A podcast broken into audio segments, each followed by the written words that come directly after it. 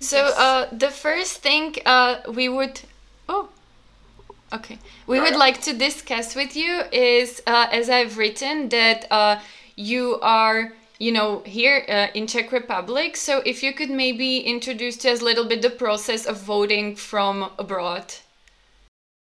Absolutely. Of course, this year is challenging with the pandemic and also with the challenge that the Republican Party is putting on various states regarding absentee and vote in and mailing ballots. So, being somebody very interested in this election, um, we had to go to our individual states. So, for me, it's Pennsylvania, mm-hmm. and you have to go and find out how you're able to vote. Some states allow you to email in. So, you send proper codes of who you were and where you were and the last residence that you had. They check out that you were actually a voter there. They send you um, a encoded email, and what you can do is vote there, and you forfeit the right for you know secrecy, and you can email it back to them. Some states do that. The majority do not. Pennsylvania does not. So for me, what that meant was my wife and I, who's also she's Czech, but she's also an American citizen, both of us last voted in the 2016 elections. And so we were still on the registry for where we used to live in State College, Pennsylvania. I wrote to our local office and requested an absentee ballot. They wrote me back via email saying that they would send me the encoded email that would allow me to open my ballot. So that came at the beginning of October. And what you do is you open it up, it's all encoded. And what that does is it allows you to then have access to the ballot for the Senate race and the presidential race. You don't get to vote in any of the local uh, issues that generally would be sort of local government.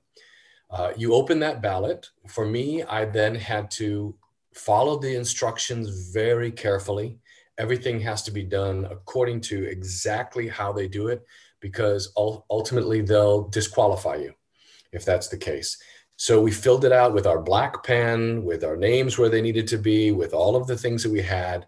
You then fold up that document and put it in another envelope that you don't mark at all. That's considered your secrecy ballot. You then take the extra piece of paper that they give you, fill that in according to who you are, where you are, sign your name, print your name. If you make any mistakes, they tell you reprint it, do it again. You then fold that in threes because you're instructed to fold it. Wow. Put that inside an envelope, okay? And then I sent it uh, postal uh, DHL because mm-hmm. I wanted to make sure we could track it and I wanted to make sure it was received. And that was sent.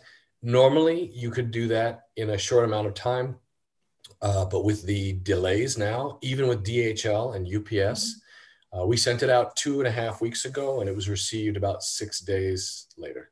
Yeah. So the vote was then given. Uh, an email was given to us that we voted, and it was uh, tracked, and so everything has been completed.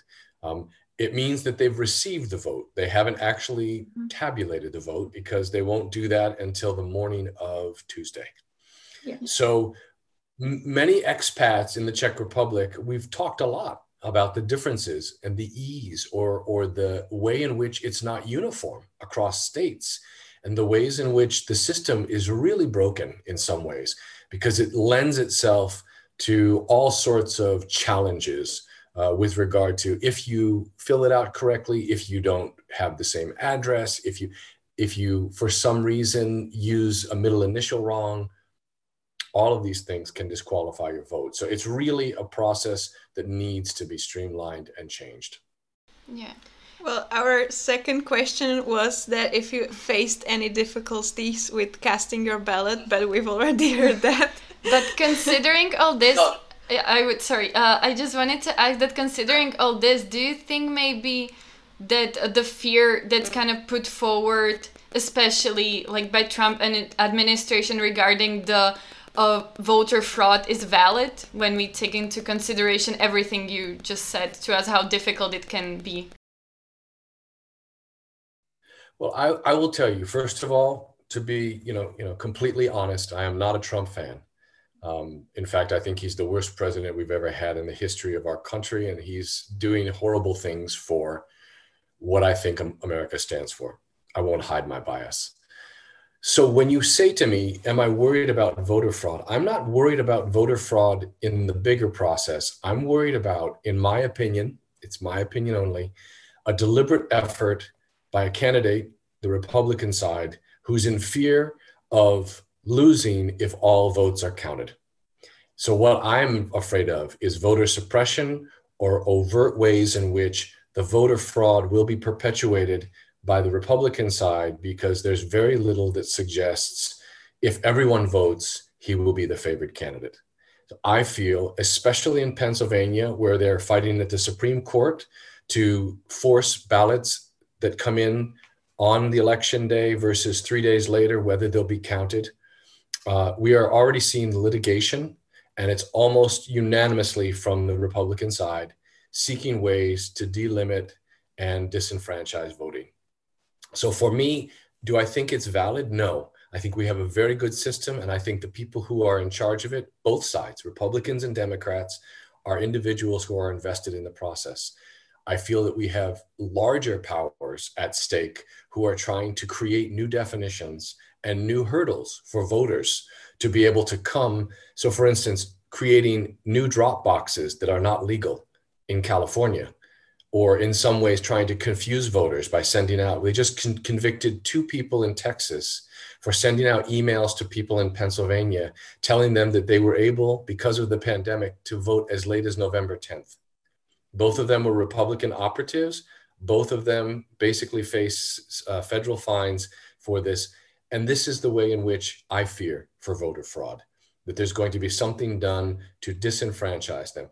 Statistically, we have had a very safe election system. Besides the year 2000, where everything was the hanging chad and the challenges to interpreting whether the actual vote was legitimate, uh, we're really in a place where I think that's going to be the biggest concern about voting. So, how do you maybe see um, what will happen after the election? Like, we already know that it's not going to be such a straightforward uh, result.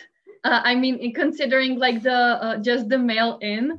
Uh, so we know that right. it will take at least few days, even weeks, to kind of get everything together. So how do you maybe see this going on for maybe even like the rest of the year.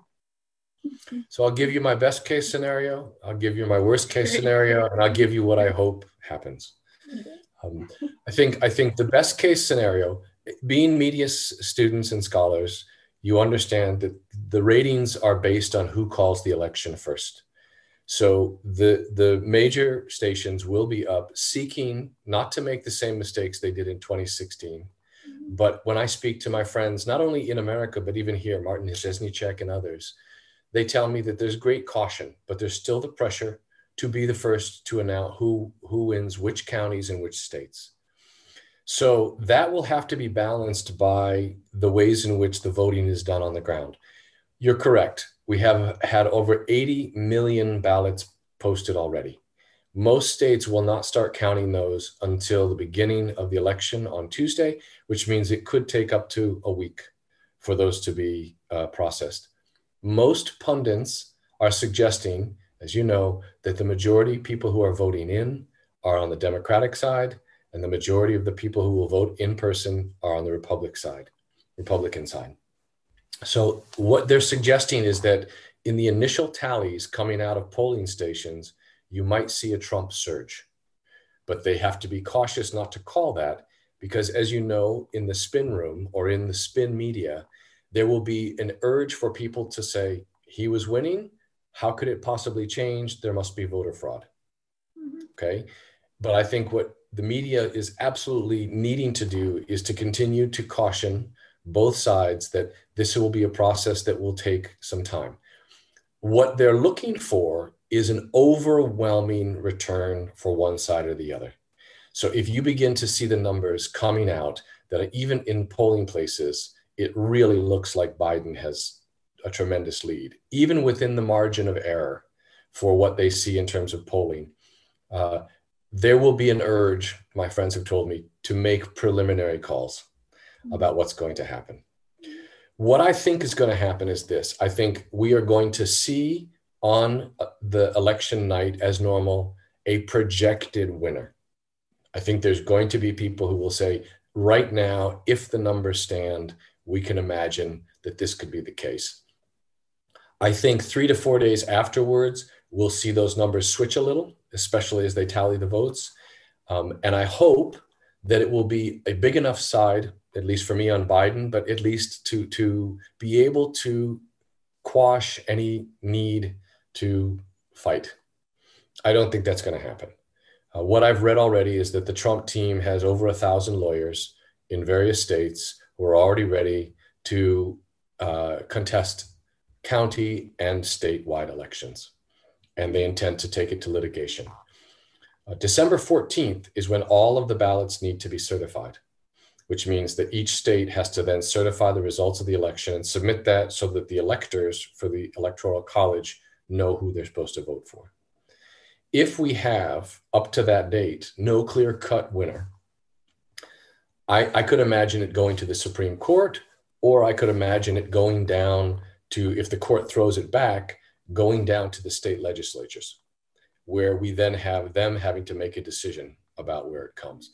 And I, I won't bore you with where that scenario go, could go, other than to say that by January 20th, President Trump will leave, but it's possible that even someone like Nancy Pelosi, when you figure out the order of who could be in charge, she could actually be president if we can't have a clear cut winner. Um, I hope that won't be the case, but the more I see Trump and his behavior, and especially with each rally, him saying he won't accept the election, I honestly believe we'll see the greatest constitutional crisis my country has ever experienced. We had a similar situation in uh, the 1800s, 1876, the election, and ultimately it did come down where there was a decision that was made by governing parties because it's a little bit different than now. But ultimately, it was the one election that people felt was kind of a sham and had been decided for the people by the elites. Um, I think you're going to see tremendous infighting, going to see tremendous unrest in the streets because I think Trump's supporters will be very vocal and very, very over the top in their defense of voter fraud and the fact that their leader didn't win. I think the Democrats are prepared for this, and I think they will also fight it hard. And I imagine that between November 3rd and December 14th, each day's news cycle will be full of con- contestations and challenges and rhetoric um, that will take us down, uh, I think, an ugly path. That's my worst case scenario. My best case scenario is that when we count the votes, the landslide is so big mm-hmm. that we have Donald Trump at, in a space where there's no way he can take the electoral college. If you look at the polls now, and if we can believe the polls, who knows if we can, but if we can believe the polls, the suggestion is that um, Biden already has 290 electoral college votes, which would put him over. Um, I still think they'll be fighting all the way down. And I think we're going to see a really ugly stain on American democracy because traditionally, even in 2000, Gore conceded to Bush for the better of the country. Trump has no intention of doing this. And I really feel it's because there's so much at stake for him personally in terms of being charged and indicted for crimes after he leaves office that he'll burn the country down before he'll concede. I just don't think he has any virtues whatsoever for us. So I don't know, but I know that those three days after November 3rd, I will be watching intently and I will be seeing hopefully a fight that will be contested because I fear that the election stands to be stolen by the Republican Party, and especially now with the Supreme Court that has the advantage. Yeah. Wow. long, long, answer to your short question. No, I've been no, studying no. it actually quite quite a lot, um, and the what scares me most, I can tell you, is that I have pundits and scholars that I really respect who have really done the analysis of this and what it could mean for the fabric of America, in the sense of losing all of our sort of protocol around election, mm-hmm. and and ripping us further apart. And their scenarios continue to show that we're not going to have an easy transition. That's true. Wow. Yeah. Um, we're going to have to process this for a while. but we also wanted to um, talk about the the current situation in the society and the way you perceive it. Um, do you think that uh, it is more polarized than it was before the 2016 election, and why? I would ask. I want to put a caveat out there. Um, I've been watching the uh, there's a Ken Burns documentary series on Vietnam, and he he wrote that in 2017. It's a lovely series, and with my son who's 15, we've been watching it, and actually I've learned a lot about the whole process there. And and one key point in that documentary is to highlight the year 1968. And in 1968, we had radical groups from the left and from the right firebombing buildings in New York City and in Detroit. There were riots in the streets. There were there was a real contentious state of America, and leaders were getting shot. Right? We had the JFK in '63, his brother in '68, Martin Luther King. You know, so so we had tremendous unrest. So to put it into perspective, I don't think we're there yet. Uh, I do believe we're much more polarized than we were in 2016.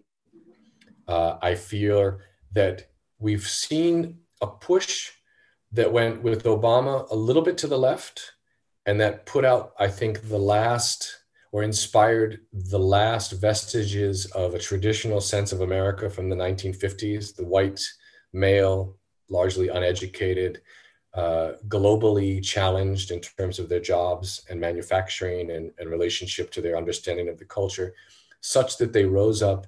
And even though they didn't vote in, in uh, greater numbers, because Hillary Clinton actually won the popular uh, vote, the consensus was they, they strategically were able, and small numbers. I mean, Pennsylvania, where I lived, went by 40,000 votes to him. And that's, we have, you know, millions of people in there. So it's really important to say that the Trump victory was really by, you know, like 51%, sort of like Brexit, you know? Mm-hmm. So you have a country that's split right down the middle. Now, what I think is more polarizing, and I've seen this in, for example, my sister. My sister voted for Trump because she really hated Hillary Clinton. And she had her reasons for that that I won't explain. Um, but the last four years and the greater turmoil, she lives in Minneapolis. So the George Floyd uh, situation is right in her backyard. Uh, the ways in which the Black Lives Matter movement has f- sort of fomented uh, the, the challenges to this administration, and the ways in which this administration has doubled down, refused to apologize, thrown out more of the protocol of what's necessary, not working with Congress, executive orders, and then, of course, for me, and this is again a personal thing, when I think of America, I know there's a lot of things to be negative about, but generally the character of the people in their heart is good. And what I see is a leader who doesn't represent that. I see a, rep- leader who represents many, in many ways, the antipathy or the antithesis, excuse me, of what I think America is in terms of pulling people together and the, the better nature. So I think the more he's doubled down on the pandemic and his incredible lies about how he's done so well with all of these things. And, and he's pushed and divided people further. And what I've seen is that even in families, you'll have the wife who no longer can stomach Trump and the husband who still loves him. Know, and that's what's really intriguing to me is the ways in which now we're we're and I've I guess I'll, I'll digress a second. I've seen my Facebook friends from the time I was 10 years old, some of us aren't talking to each other because we simply can't stomach the arguments from the other side. It's as if we live in two un, un, you know, equal worlds. So I think the violence in the street, I think the frustration about the identity of America, and lastly, I feel the sense of what does America mean going into the future? Um, are we going to pull away from the world?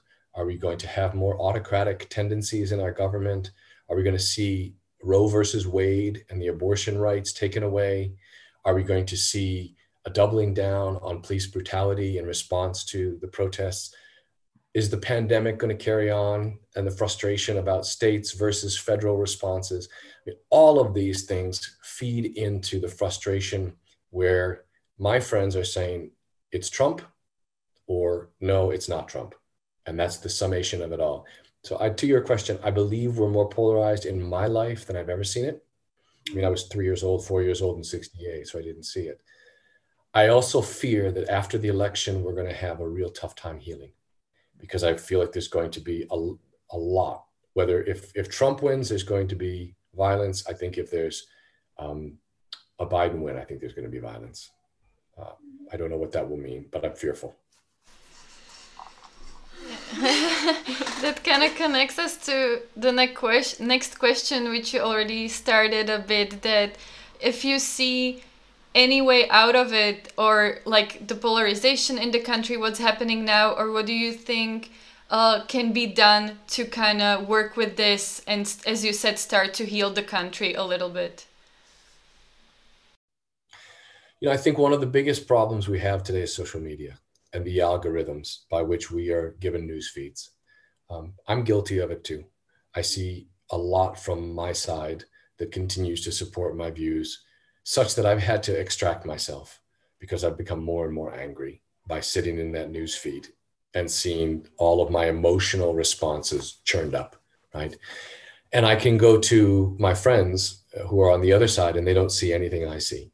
So until we begin to start extracting ourselves from our information sources that reaffirm our viewpoints and ask us to double down, and more importantly, em- emotionally trigger us, I don't think we're going to be able to, to start the healing as it needs to be. It will be a challenge.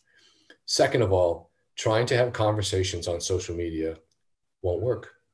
We've struggled and discussed and these platforms don't lend themselves to empathetic debate.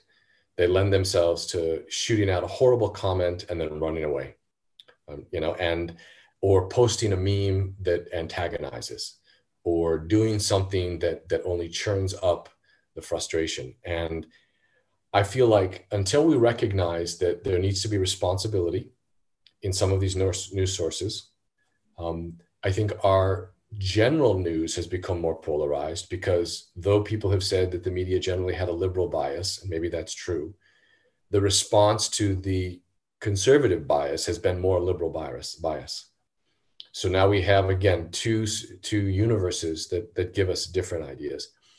Um, I think the answer, as I think about how I would want to approach my friends, that I really am frustrated with, in regard to how they see the world I start with honestly a time and a place and a beer and a face to face conversation. And I try and think about, and I, we're going to actually try and do this next summer with some of my really closest friends that we've really just blown away. And it's to ask our questions about how we interpret my country, uh, what, and, and to ask the experiences. So I don't expect everyone to do this, but you're asking what I think is necessary. I think we have to have meetings where we sit down with the opposite side and we start listening. And we start asking for spaces where we see the fear. So For example, I don't believe we need a wall with Mexico. But I will tell you that I understand people's fears about illegal immigrants and what that means, especially in Texas, where my friends are struggling with the land that they have that's being overrun and destroyed by all of this movement across borders um, or the government is taking away from them because of this. So, to look at the issues from both perspectives, to try and remember that we come with a common goal in mind, and to try and have a way where we can disagree, but also debate that doesn't come down to essentializing you are a Trumper, you are a liberal. Um, I can't talk to you. Uh, and again, I'll show my bias. You know, in the classroom, working with 30 students, it's really important for me to listen and to hear the different sides and to encourage debate. So this has been one thing I continue to work on. How do you get someone who doesn't see the same perspective as you to feel comfortable to say it and to have us discuss it so that we can deconstruct where they're wrong and maybe where I'm wrong, right? And the goal is that we come to a higher sense of learning. Uh, I think the problem I have is, and I, again, my bias is that I see a lot of my friends who are not interested in critical thinking and are interested in doubling down on their small vision of the world. And I don't see them traveling. I don't see them thinking. I don't see them engaging people who look differently. I don't see them asking questions instead of telling answers. Uh, so I know, and I know the left is guilty of this too. But I really feel that if we're going to move forward, there needs to be a national initiative where communities come together to discuss without screaming at each other how we got here and what needs to go forward in terms of understanding both sides. That means the left needs to think about the real concerns that the right brings, and the right needs to think about the left. And then it has to come worked, worked out with this idea of civility. We may not like it, but it might be a learning situation, teachable moment for us. And I'll go back to the point of civil rights. You know, we had to create laws to open doors for minority communities. And there were National Guard and police who fought it. I don't think 50 or 60 years on, there's anybody in America who would say that was the wrong decision. So sometimes, in order to make these things happen, there has to be incivility. Mm-hmm. Um, I feel that the only saving grace to me is that most of the people I think who are on Trump's side are coming from a demographic that is shrinking. Our country is becoming more diverse white males like myself are becoming more of a minority. By 2030, we will be the minority. Um, and how one perceives that and engages that, I happen to think it's an amazing thing. I think it's fine. And I think I'm not afraid at all when someone's taking my rights uh, because I know that it's not about someone taking my rights, it's about us all getting our rights. I've had them. And so I, until we begin to change that mindset and think about it, and have real discussions and then try. And I can say to you, I have hope because my sister, who voted for Trump and quite frankly was was quite sort of subtle in her racism, has worked with immigrants from Somalia in her high school, has been called out on her racism, has done incredibly unexpected work on reading scholarship about white fragility and the ways in which I, I couldn't believe my ears almost exploded when I heard her talking because it was really clear to me that there was work on her part, which then forced me to do work on my part to see why she felt like she felt. Yeah. I could only hope that they'll have something like that. Um, I wanted to uh, come back a little bit uh, to the role the media plays. As you already said, uh, I feel like we both feel it too that there is such a different perspective. For example, uh, in the morning, we always play uh, the New York Times Daily Podcast just you know get like short update. And then we both started to think like okay we should do it from the other perspective too. So we started to listen also to fox news like daily podcast. And this was this was around the time uh, when the supreme court nomination was going on so not that long ago.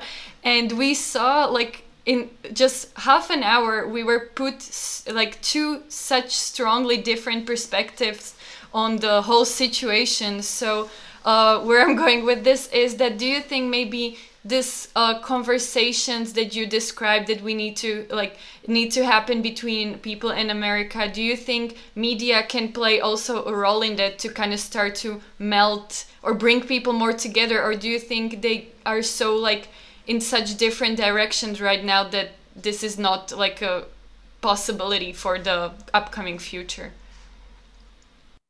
So, so my opinion is we have in the media, as you know, news, and then we have like news editorial shows, right? And the news editorial shows are the people on the left, like Rachel Maddow, and some of these from MSNBC, and on the right you have the Sean Hannitys and the Tucker Carlsons. Mm-hmm. These are opinion shows that are meant to whip up people and confirm their biases. They're not meant, and they're the highest rated shows on, on these networks, which means that they bring, as a profit driven media, the largest amount of money to the stations. And if you go back to 2016, one of the arguments that was brought out is that Donald Trump was able to get free and a lot of airtime because he was good television and people thought he didn't stand a chance in winning. I'm, between you and me, I don't think he thought he could win. I think he was surprised. And I think his strategy for me, as an aside, was to build his brand. Go in, lose the election, and be the gadfly who sits outside for the next four years harassing Hillary Clinton. Then, oops, surprise, he won, which is why he's, in my estimation, he was totally unprepared for the job. But with the media, until you see responsibility at the executive level, taking ownership of what's being put out there, not simply for ratings, but for the common good, I don't think it's going to be helpful. Because I feel that if Trump loses, Fox will double down on its ability to try and keep its ratings by um, assuaging the aggrieved, if we can say. See, it's a voter fraud, it's an election, it's America going to hell, it's all the things that you fear in rural Iowa. It's true. And here's Fox News to confirm it for you. Um, and I feel that until you start to see, and, again, talking with Martin Řezníček and some friends I have in America, they struggle because do you report someone accurately if they are lying as often as Donald Trump does? I mean, he's no different than in many ways what a dictator would do. Just double down, throw out something that's unverifiable, and uh, and expect that if he says it, it's true. So until all sides begin to come back to this idea of objectivity and truthful sort of uh, holding people to the be accountable, um, I'm not sure. Uh, and I think that's going to be the challenge for us because the ratings will dictate what they'll put on the air. And until you begin to see, and there are, there are people on Fox who are less biased, and there are people on the left who are less biased. But the challenge is how do you report facts in a post truth world where people only want to hear what confirms their truth. And it all comes down to this statement of, you know, well, we can agree to disagree. Okay, but you can't disagree on certain facts, you know? And you can say, well, you have your facts, I have mine. Where are you getting those facts? And how is the media contributing to that kind of an approach? Um, until we have an investment that says the common good is more important than ratings. I'm not sure they're going to be helpful. And when I see Mark Zuckerberg and Facebook struggling to fix an algorithm and the types of stuff that's out there, because when all of this advertising is pouring in and they're seeing the money, it's the last thing they want to do is pull away from that. That is a downfall in our society when we have such a, a corporate driven or, or profit driven media. um, I have uh, one more like practical question regarding media. What would be your recommendation for our listeners and viewers uh, about what sh they should follow, like what media uh, in the US, or what is the right mix uh, in order to have like the uh, closest narrative to the truth? No, I, it's a question I get a lot, and I, I wish I had a, a concrete answer. Um, I feel like extracting your, yourself from social media as your primary information source is the key because there's so much disinformation out there, and the clickbait that comes into your feed may take you to sources that you don't even realize are not legitimate. So that's the first step is understand that you need to go to trusted sources. Now, what are those trusted sources? As you've mentioned, some will see the Washington Post as a biased entity, some will see Fox as a biased entity. Certainly, they both have, especially today, their biases. But I think if you can take your time to read public media, okay, so in America, that would be PBS, NPR, National Public Radio, both of them have websites, npr.org. Um, and if you begin to examine these news outlets, you'll begin to see that, first of all, they have no skin in the game for money. Second of all, they're doing the best to, in my opinion, walk back where both sides are exaggerating and trying to simply put the story on there as they can put the facts down so that the reader is capable of taking away what is known. And I also encourage people to read, for me, it's I read international sources. So while the Guard, Guardian in England is left leaning, I find it important. I watch Czech news, which again, depending on which station you're watching, I generally go with uh, ČT24. Um, I feel like paying attention to Fox News is important to try and get a sense of what they're doing. And most of all, being wary of any news source that doesn't have a history of producing news. You know, the alternative sources to me are a bit challenging because oftentimes they're opinion based and emotionally driven.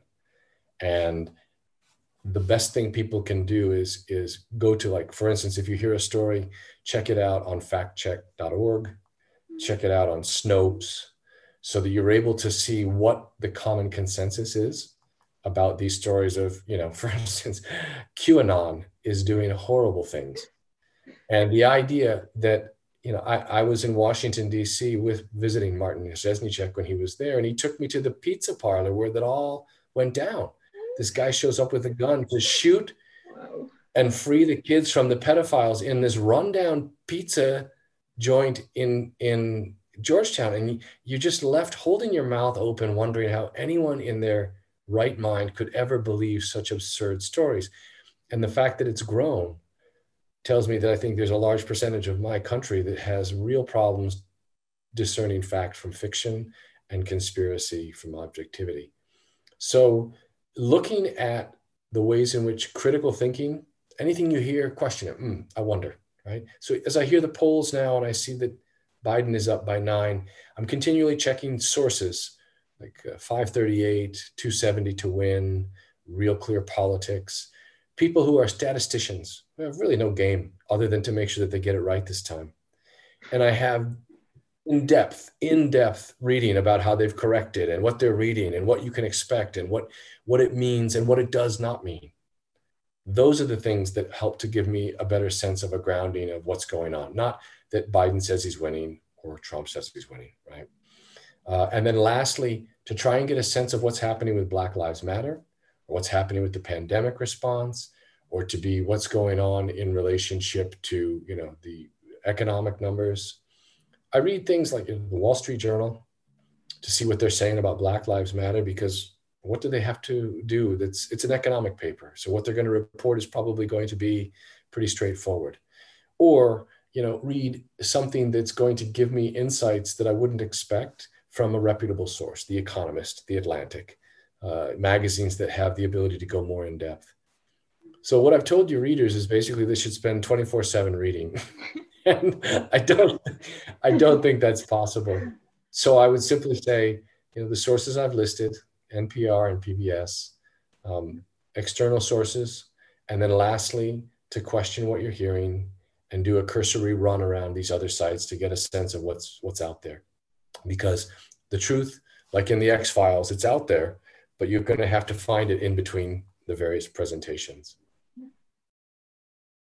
Thank you so much. Um, um, we have one last question for you, maybe a little bit lighter.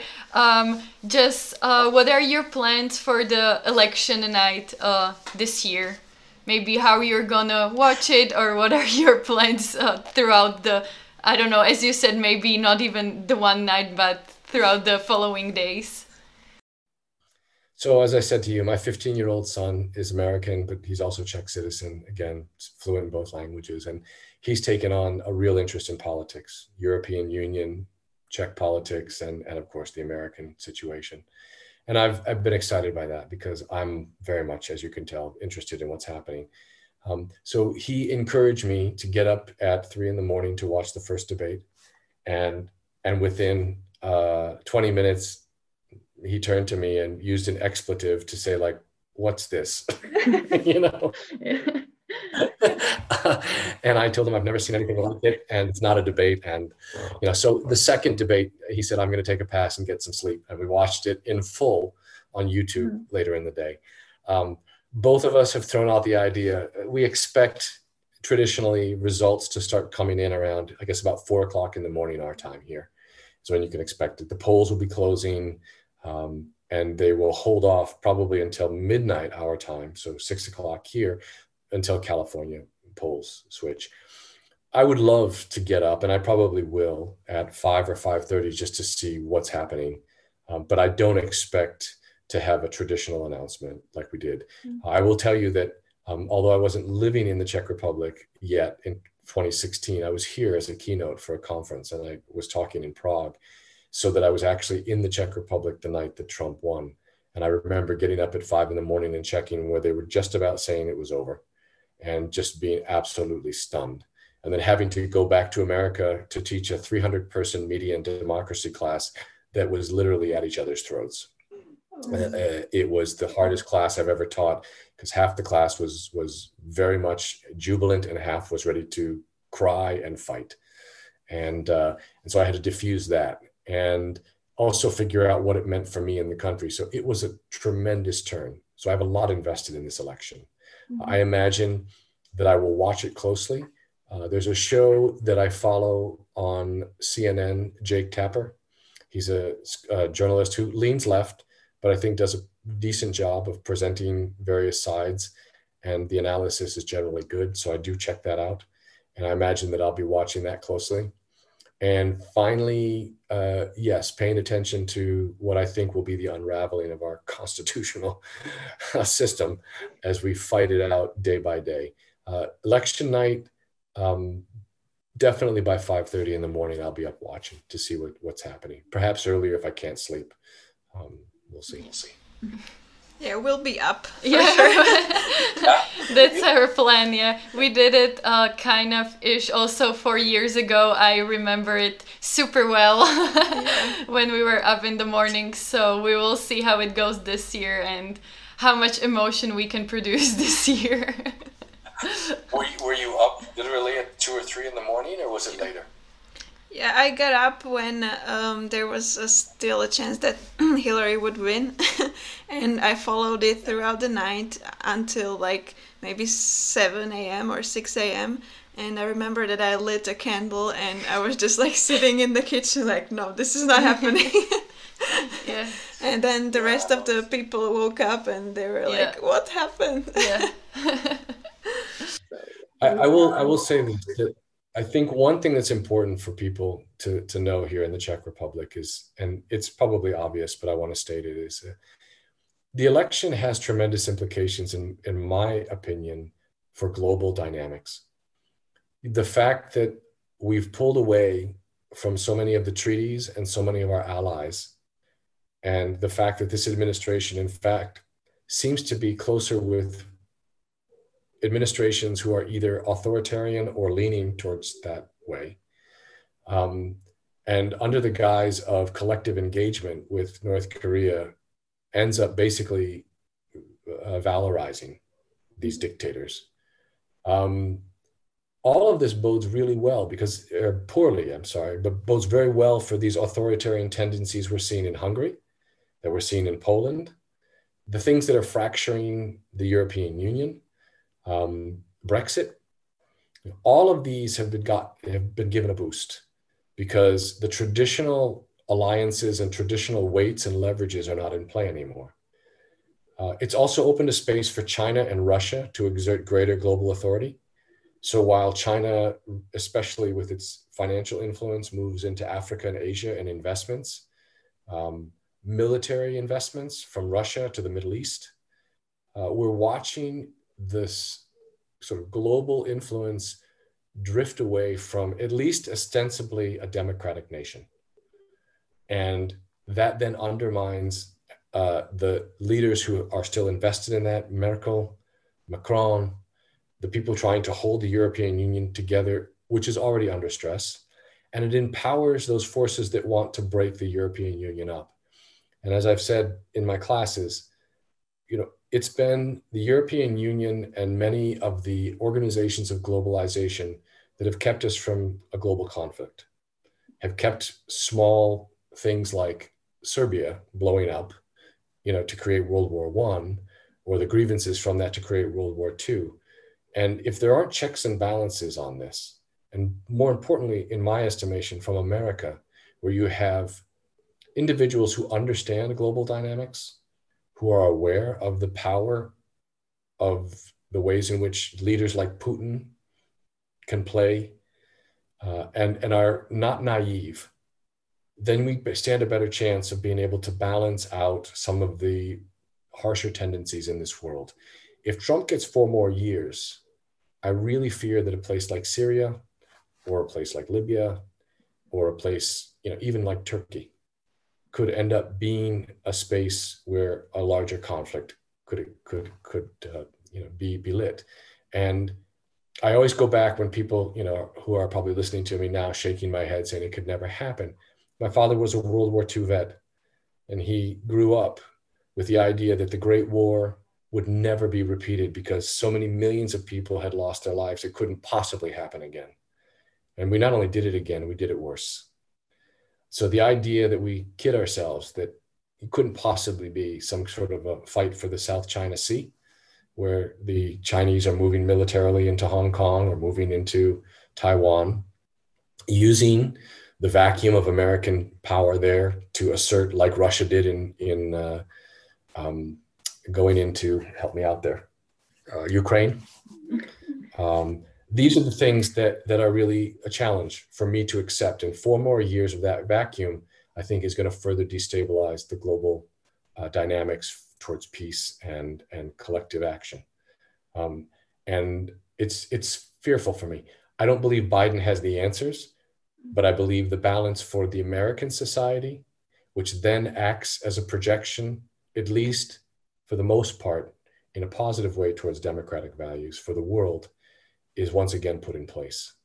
Um, I think extracting ourselves from the world has never been good. And I think the rhetoric and the naivete and the self interest that our administration currently represents is a very, very big hole for the world in terms of the potential for democracy or totalitarian regimes to ascend. Um, so I'm fearful. I'm truly fearful. I think a lot rests on this election, and uh, the people here can see that you know Zeman and some of the individuals from certain more say conservative sides have been empowered because there's been an absence of this sort of reinforcement from this administration of the values that have kept you know Europe together and and collectively thinking for the last 50 60 years. So, so I hope that there will be a change and we'll see Thank you Thank very you so much, much. for doing this. We really appreciate it, and our listeners and viewers do do for sure.